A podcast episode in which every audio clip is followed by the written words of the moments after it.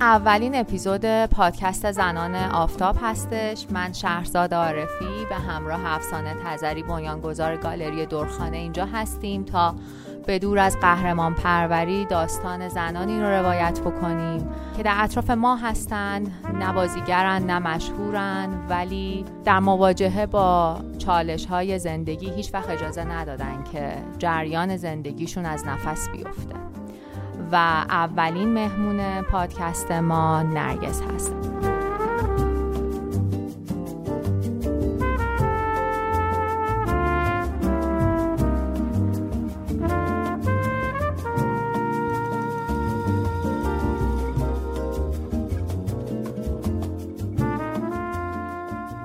افسانه می‌خوای راجع به نرگس یه مقدار توضیح بدی تا به ما ملحق بشه؟ فکر کنم خیلی وقته میشناسیش. نرگس و آره چند سالی میشه که می‌شناسم. اولین چیزی که در واقع در مواجهه با نرگس می‌بینی اون چهره بشاش و چشاییه که توشون پر از زندگیه. یه کودک درون داره که وقتی نگاه می‌کنی می‌بینی که احساس می‌کنی که اون کودک درونشه که داره زندگی می‌کنه. وقتی یه کاری رو انجام میده تو اون لحظه انگار همه وجودش تو اون لحظه است برای انجام دادن اون کاری که در واقع داره انجام میده. می‌خوام بهتون بگم که وقتی به نرگس نگاه می‌کنین اصلا نمی‌فهمین که پس این چهره بشاش و شاداب یک عالمه طوفان از سر گذرونده و یه زندگی نسبتا پرتلاطمی رو داشته. نرگس امروز سی و هشت سالشه. البته خیلی کمتر بهت می‌خوره.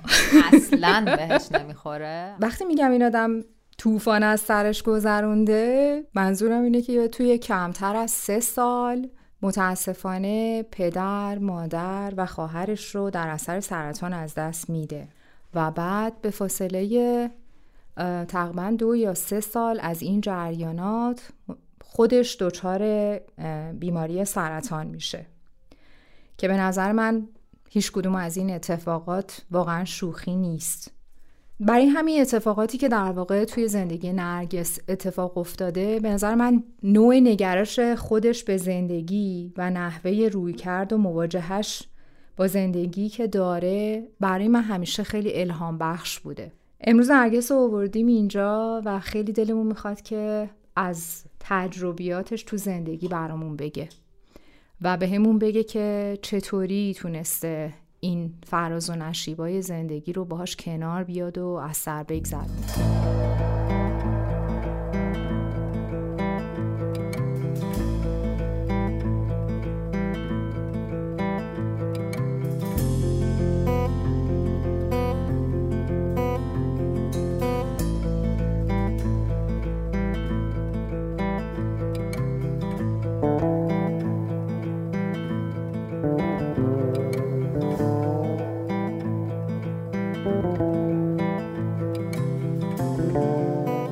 نرگس چون مرسی که اولین اپیزود زنان آفتاب با ما هستی و دعوت من رو پذیرفتی. خب مرسی از شما و دعوتتون و اینکه اوف خیلی تعریف ازم کردی. ممنونم. و این جریانی که گذروندم و از اولش بگم چجوری بگم؟ آره از اولش بگو نرگس. البته بهت بگیم که ما هندونه زیر بغلت نذاشتیم واقعا.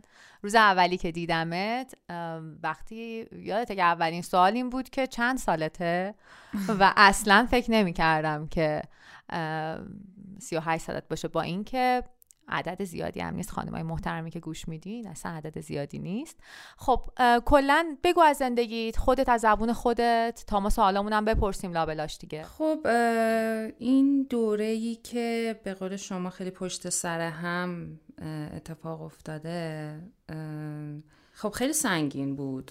خیلی سخت بود. ولی خب اون نحوه مواجهه من با این داستان جوری بودش که الان به خاطرش اینجا نشستم. و خیلی سعی دارم که راجبشون صحبت کنم برای کسایی که حالا یا توی این پروسه هستن یا قرار متاسفانه باشن یا اینکه خیلی نزدیکانشون دچار سرطان سینه شدن و خیلی شاید ناامید باشن و ترسیدن.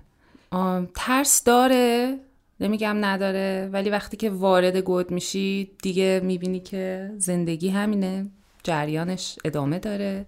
و خب با وجود این بیماری من همچنان باید راه برم نفس بکشم کار کنم و ادامه بدم. و هیچی متوقف نمیشه. چی باعث شده که متوقف نکنی خودتو؟ چون من با شناختی که از تو دارم اینه که برای من نرگس این مدلیه که گیر نمی‌کنه. سریع خودش رو از شرایط در میاره بیرون. نمی‌دونم دوست داری یا نه ولی اگه دوست داری یکم از خاطرات یکم عقبتر تجربه هایی که با مامانت مثلا با نسترن داشتی اگه دوست داری برامون یکم بگی. خب توی اون دورانی که همشون متاسفانه مبتلا بودن و خب من همپای همشون بودم یه جورایی بارها و بارها این سوال تو ذهنم میومد که چرا؟ چرا من؟ چرا شما؟ چرا این اتفاق داره برای ما میفته؟ چرا؟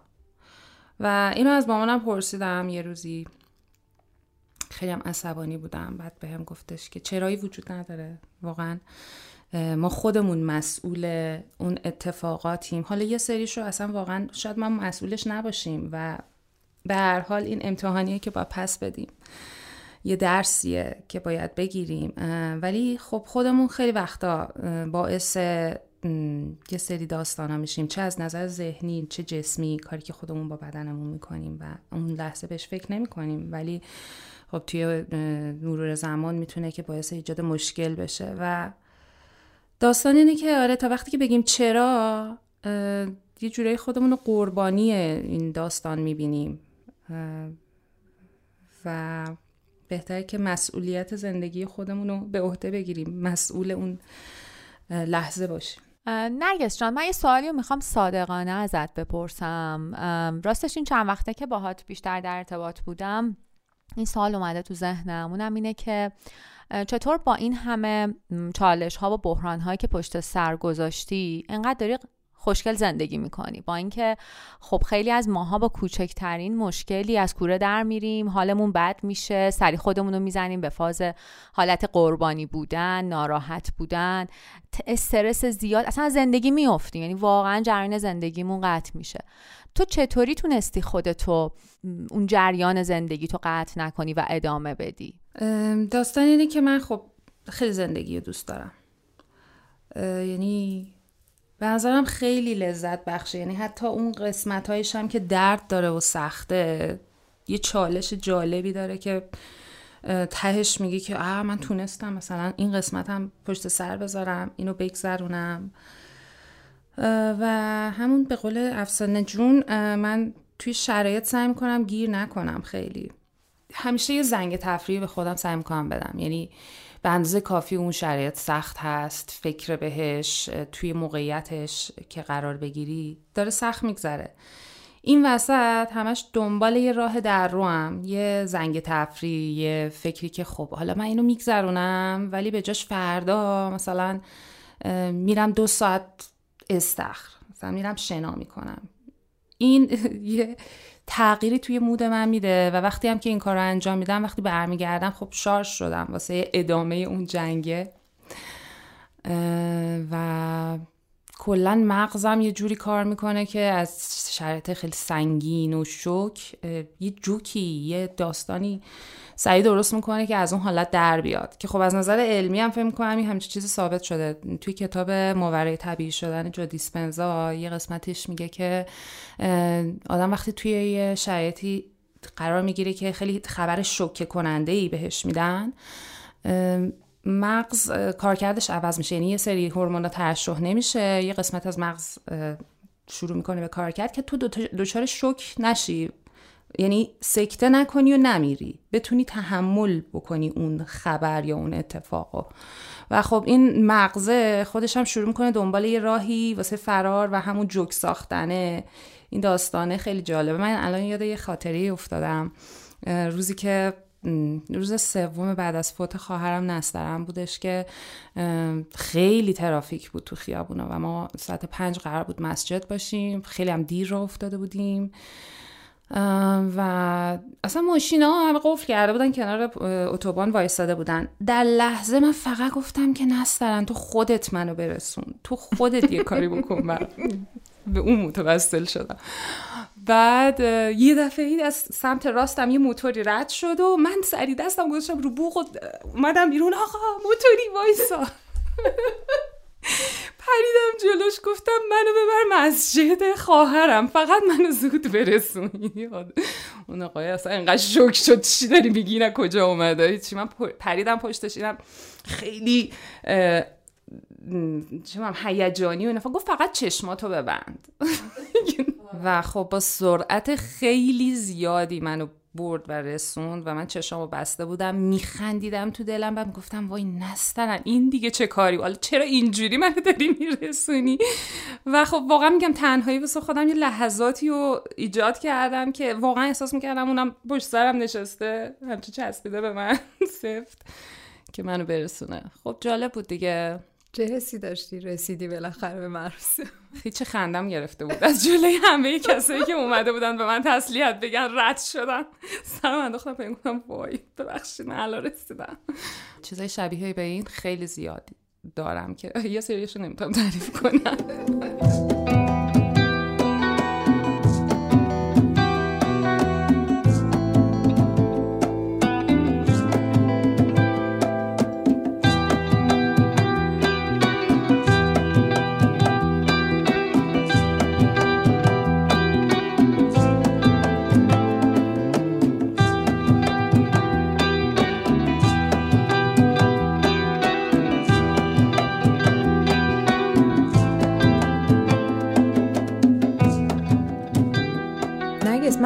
یاد یه چیزی از تو افتادم این خاطر رو داشتی تعریف می‌کردی؟ توی یه سری لحظه ها که خب تایمایی که با هم میگذروندین تو دوره ای که خودت بیمار بودی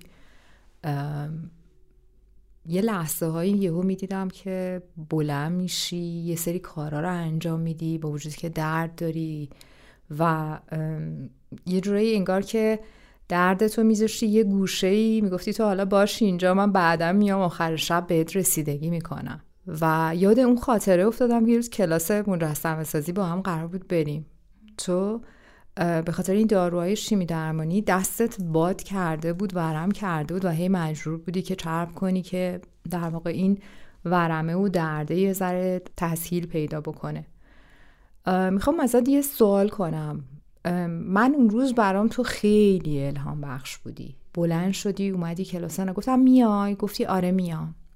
سر کلاس موقع مجسمه ساختن با وجود اینکه دستات واقعا قرمز شده بود و باد کرده بود با همه این حرفا هی سخت سختت بود بعد ولی داشتی مجسمه رو با یه سختی میساختی.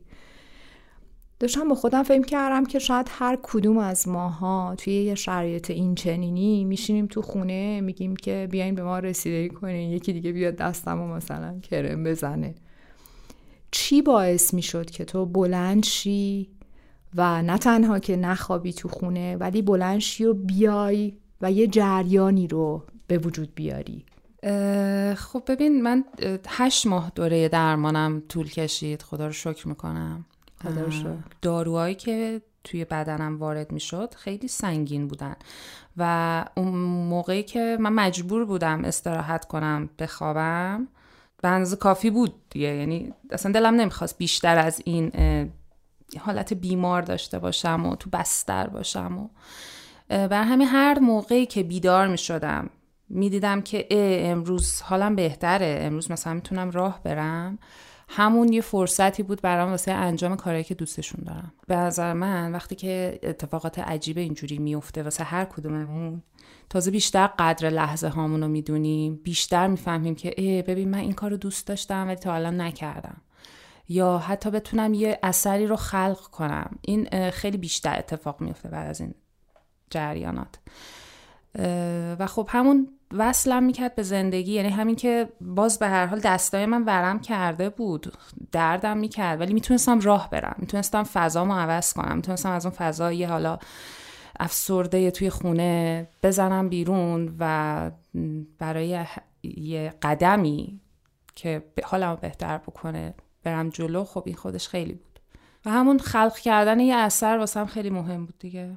یک جایی از صحبتات اشاره کردی به اینکه همپای خانواده بودی. یعنی اینکه تو در واقع یک خواهر داشتی درسته؟ و پدر مادر و خواهر مبتلا میشن و تو همپای اینها بودی. اصلا این واژه همپا در اینجا چه استفاده ای میشه؟ کم راجع به این واژه صحبت کنیم و اینکه کلا این همپا بودنه واقعا اون طرف بچه ویژگی هایی داشته باشه؟ چه چیزایی رو بر رعایت کنیم؟ باید ها نباید هاشو می‌تونی به ما یکم توضیح بدی؟ چون خیلی مهمه در آره، کنار بیمار زندگی کردن. خب همپا به کسی میگن که همراه و پرستار کسی که مبتلا به سرطانه و به نظر من خیلی بیشتر گناه دارن. همپا خیلی سختره حتی یه وقتایی زمان واسهشون سختتر میگذره بیشتر میترسن ترس از دست دادن عزیزشون رو دارن.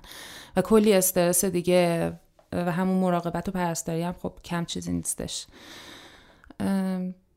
ببین اینکه خب حالا چه کارایی باید بکنن دیگه این روندیه که طی میشه و خودت هم اصلا نمی‌فهمی چه شکلی میگذره. ولی همین که بدونی کسی که بهت انقدر نزدیکه تو رو درک بکنه. که تو اون لحظه حالا مثلا حال نداری اصلا می‌خوای بخوابی می‌خوای هیچی نخوری حتی. می‌خوای یکی باشه فقط کنارت بگی که من می‌فهمم نمی‌فهمم چه دردی می‌کشی ولی کنارت هستم و درکت می‌کنم. تو هر چی بخوای به من بگو. این خیلی مهم به نظر من به عنوان همپا.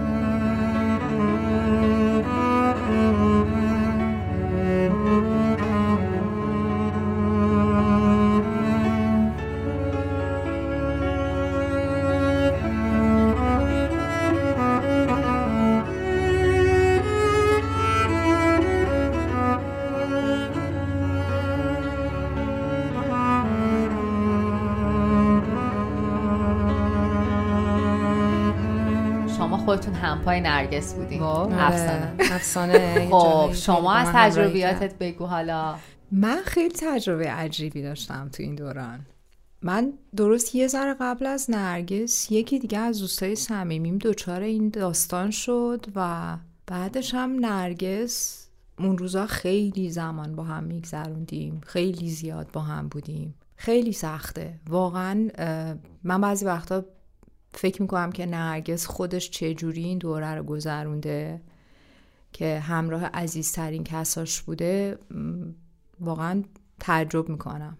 من فقط سعی می‌کردم باشم برای نرگس. نمی‌دونم چقدر موفق بودم. واقعیتش اینه که سعی کردم از اون فضای تا اونجایی که ممکنه بکشونمش بیرون. من خیلی مامان توری نیستم ولی سعی کردم از فضای بکشونمش بیرون کارهایی که خودم می‌کردم. سعی کردم با خودم همراهش کنم و حالا اگه کلاس مجسمه سازی بود می‌رفتیم اگه سفر می‌رفتیم هر جوری که بود یه جوری فقط سعی می‌کردم که اون چیزی رو که دوست داره واقعا براش فراهم بشه. و یه خیلی خندهدار از روزای اولی که ما فهمیدیم که نرگسشون دوچار شده اون کودک درون نرگس یه گفتش من دلم مرغ سخاری می‌خواد. و یه سینی مرغ سخاری سفارش شد تمام کانتر اتاق من شده بود مرغ و سخاری تو خونه و و فکر کنم من آخرین باری که مرغ سخاری اونقدر خوردم اون روز بود. خودم هم همینطور. خودم هم همینطور. خواستم چیت کنم تا جایی که می‌تونم. خیلی خیلی روزای عجیب غریبی واقعا میگذروندم. خیلی زیاد. یه انگار که ما هممون تو این جهان هستی به همدیگه وصلیم. به اینجا میریسی که ما هممون یکیم. یعنی واقعا اون تیکه که یکی دیگه وقتی یه جایش درد می‌کنه تو هم انگار همراه با اون آدمه داری درد می‌کشی داری اون حسه رو واقعا داری تجربه می‌کنی. ببین شب عملم یادم میاد که افسانه اومد بیمارستان من تنها نباشم. بعد انقدر حالش بد بود گریه می‌کرد من دلاریش می‌دادم. بابا چیزی نیست که. آره بعد یه شنل مسخره هم تنم کرده بودم تا برم توی اتاق عمل. اینقدر خنده دار بود. من با این میچرخیدم میرقصیدم مسخره بازی در میوردم بعد عکس می‌گرفت از من باورش نمی‌شد. می‌گفت ببین این خانم داره میره الان وارد اتاق عمل بشه ماستکتومی بکنه. همینه دیگه. همین شرایطی که من ازشون سعی می‌کنم در بیام گیر نکنم. نتیجه برام مهمه دیگه. من می‌تونم اینو اینطوری ترجمهش بکنم که در اصل میشه گفت رقصیدن با شرایط دیگه. یعنی همپا باید همراه باشه با بیمار. هر وقت که اون دلش می‌خواد چیت کنه همراهش باشه گیر بهش نده با اینکه ضرر داره. هر وقت می‌خواد برقصه باید همراهش باشه خوشحال باشه. ولی خب این خیلی سختتر از اون شرایط بیماری است. یعنی آره. واقعا بر همینه که اون بخیل خوددار باشه درسته؟ و گیر هم نده. و حتی از وجدانم نگیره یه جاهایی. چون همپا واقعا نیاز داره یه وقته زنگ تفریح هم به خودش بده.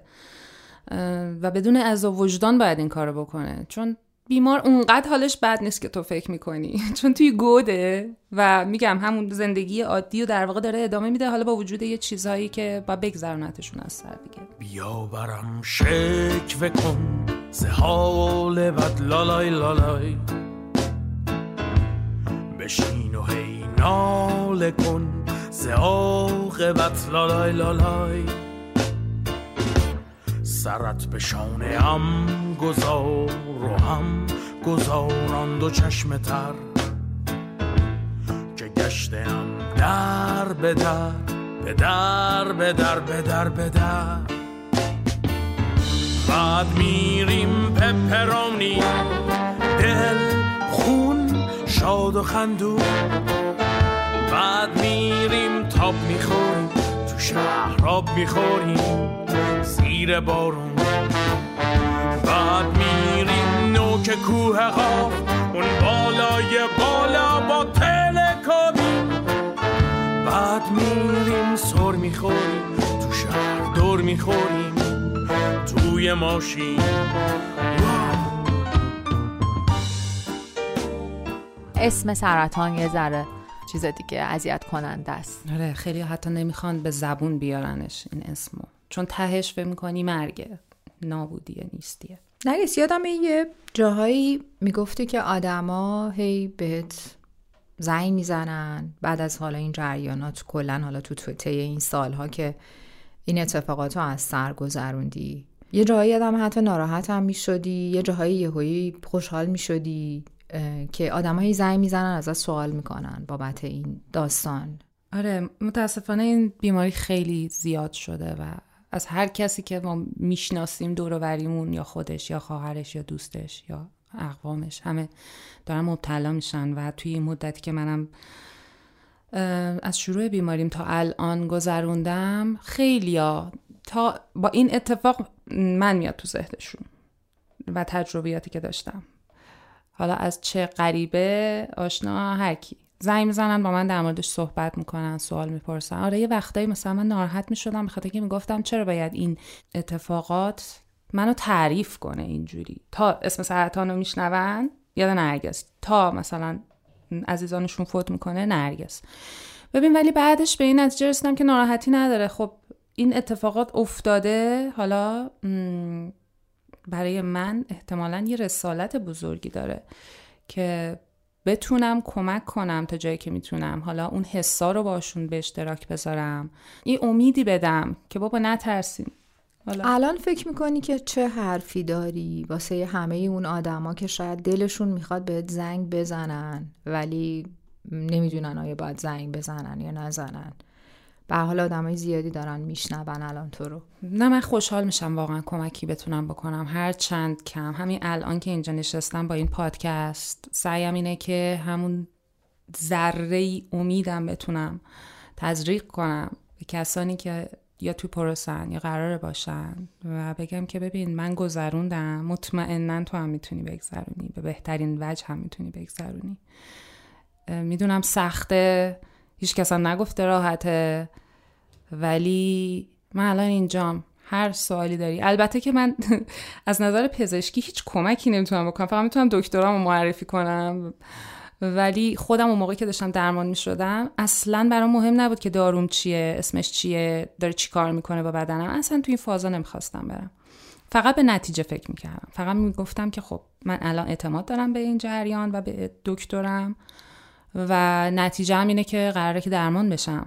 و می‌تونم با اون می‌تونم اون حس و حالا رو که اون موقع داشتم و چه شکلی خودم میکشیدم بیرون از اون وضعیت در موردشون صحبت کنم. و خوشحال میشم. نرگس با توجه به اینکه تو به مدت کوتاهی عزیزان تو از دست دادی راجع مواجهه با سوگ و اینکه برای سوگ هم ما احترام قائل باشیم. همونطوری که برای شادی احترام قائلیم. راجع به این صحبت می‌کنیم برامون چون خیلی همون فرار می‌کنیم از اون سوگه اجازه نمیدیم که بیاد توی زندگیمون. واسه همین همیشه تمام نشده است. یک غمیه که البته خب سوگ هیچ وقت عادی نمیشه. ولی راجع به این می‌تونی با همون صحبت کنی؟ ببین سوگ که کلا پنج مرحله داره و این مراحل ممکنه که خیلی قاطی پاتی بشه تا به اون پذیرشه برسی تو. و برای منم خیلی همش مثلا از مرحله یک میپردم مرحله سه دوباره چهار دوباره نمی‌تونستم خیلی وقتا واقعا بپذیرمش. ولی حالا که مثلا چند سال گذشته می‌بینم که این سوگه همیشه یه گوشه از قلبم هست. اون جای خالیه همیشه هست. یعنی اون شدتش همیشه کم میشه با مرور زمان ولی از بین نمیره. فقط ما یاد می‌گیریم در کنارش چه شکلی حالا زندگی کنیم. و اون دلتنگیه هست اون جای خالی همیشه هست. و اینکه خب من خیلی همیشه احساس میکنمشون در کنارم. تو خیلی لحظاتم و این خیلی کمکم می‌کنه چون خیلی نشونه می‌بینم من فهمیدم که باید پذیرش داشته باشیم. خودمون رو رها کنیم و بسپاریم به جریان زندگی. درسته؟ و باور داشته باشیم. البته این مقدار اینا کلیشه ایه دیگه ذره هم حالت شعارگونه است. ولی خب تو زندگیشون کردی. آره دیگه. ببین واقعیت اینه که من هیچ کنترلی نداشتم روی جریان. تا جایی که می‌تونستم کاری انجام بدم خب انجام می‌دادم و ولی در غیر این صورت پذیرش مهمترین چیزه. رها کردن اون روون بودن تو این جریان زندگی. آره به قول تو شاید شعارگونه باشه. ولی جواب میده. روزای اول بعد از شیمی درمانی اولم بود که خب داروها انقدر سنگین بودن یه شوکی به بدن میده و تقریبا تجربه نزدیک به مرگ و من دیدم. بعد از چند روزی که نتونستم چی بخورم بیهوش شدم. ولی خب وقت قبل از اینکه بیهوش بشم خیلی نور بود و اصلا چشام مثلا هیچ جا دیگه نمی‌دید و احساس کردم که اه دارم میمیرم. و لبخند زدم. یعنی اون لحظه پذیرفتم که اگه قرار الان بمیرم خب دارم میمیرم دیگه. فوقش اون طرف میرم. ما یه مامانم بابامون هستن هم هستن و اون مغزم که شروع می‌کنه دنبال یه چیز شادی میگرده. اونجا حضور داشت. خلاصه من بیهوش میشم. وقتی که به هوش میام حتی لبخندم بزرگتر میشه یعنی قشنگ. یادمه که چشامو که باز کردم گفتم وای زندگی. من هنوز زندم. دیدی نمردم. بعد همون باعث می‌شد که هی برنامه ریزی کنم. تو ذهنم بگم که خب ببین الان بهتر شدم. آخر هفته این کارو می‌کنم اون کارو می‌کنم من میرم سفر. البته که یک شبه هم آدم نمی‌تونه اینطوری نگرشش رو اینطوری بکنه ها. به مرور یاد می‌گیری. توی هر شرایط سختی که پیش میاد. بیشتر به خودت نزدیک میشی بیشتر حساتو می‌بینی خودتو از بیرون می‌بینی. اون پذیرش کم کم به وجود میاد.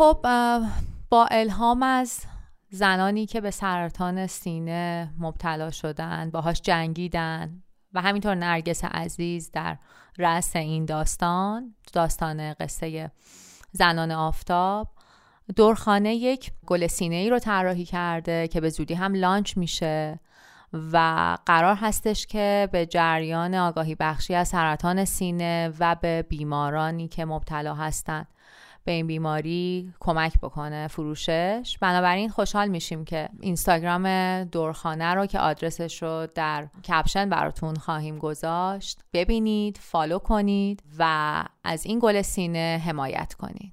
من خیلی ممنونم از گالری دورخانه و افسانه عزیز که از من حمایت کردن که به عنوان سفیر این جریان جریان آگاهی بخشی سرطان سینه. بتونم یه قدم کوچیکی بردارم و از سود حاصل از فروش این گل سینه ما بتونیم اتفاقات خیلی بزرگی رو رقم بزنیم. معموریت و رسالت ما توی این پادکست اینه که به یاد بیاریم زندگی جنگ شرافتمندانه ایه که نیاز به سلاح برای پیروز شدن داره. و سلاحش هم امیده. ما نیاز داریم که امید رو توی سراسر زندگیمون داشته باشیم و هر جوری شده به دقایق و لحظات زندگیمون چنگ بزنیم تا امید رو پیدا بکنیم. و به نوعی من فکر کنم هیچ وقت متوجه نمیشیم چقدر قوی هستیم تا وقتی راهی جز قوی بودن نداشته باشیم. مرسی مرسی نریس مرسی از اینکه دعوت منو قبول کردی و تونستیم اولین اپیزود زنان آفتاب رو اجرا کنیم. خوشحالم راستش خیلی خوش گذشت. خیلی چیزا یاد گرفتیم. مرسی از همتون.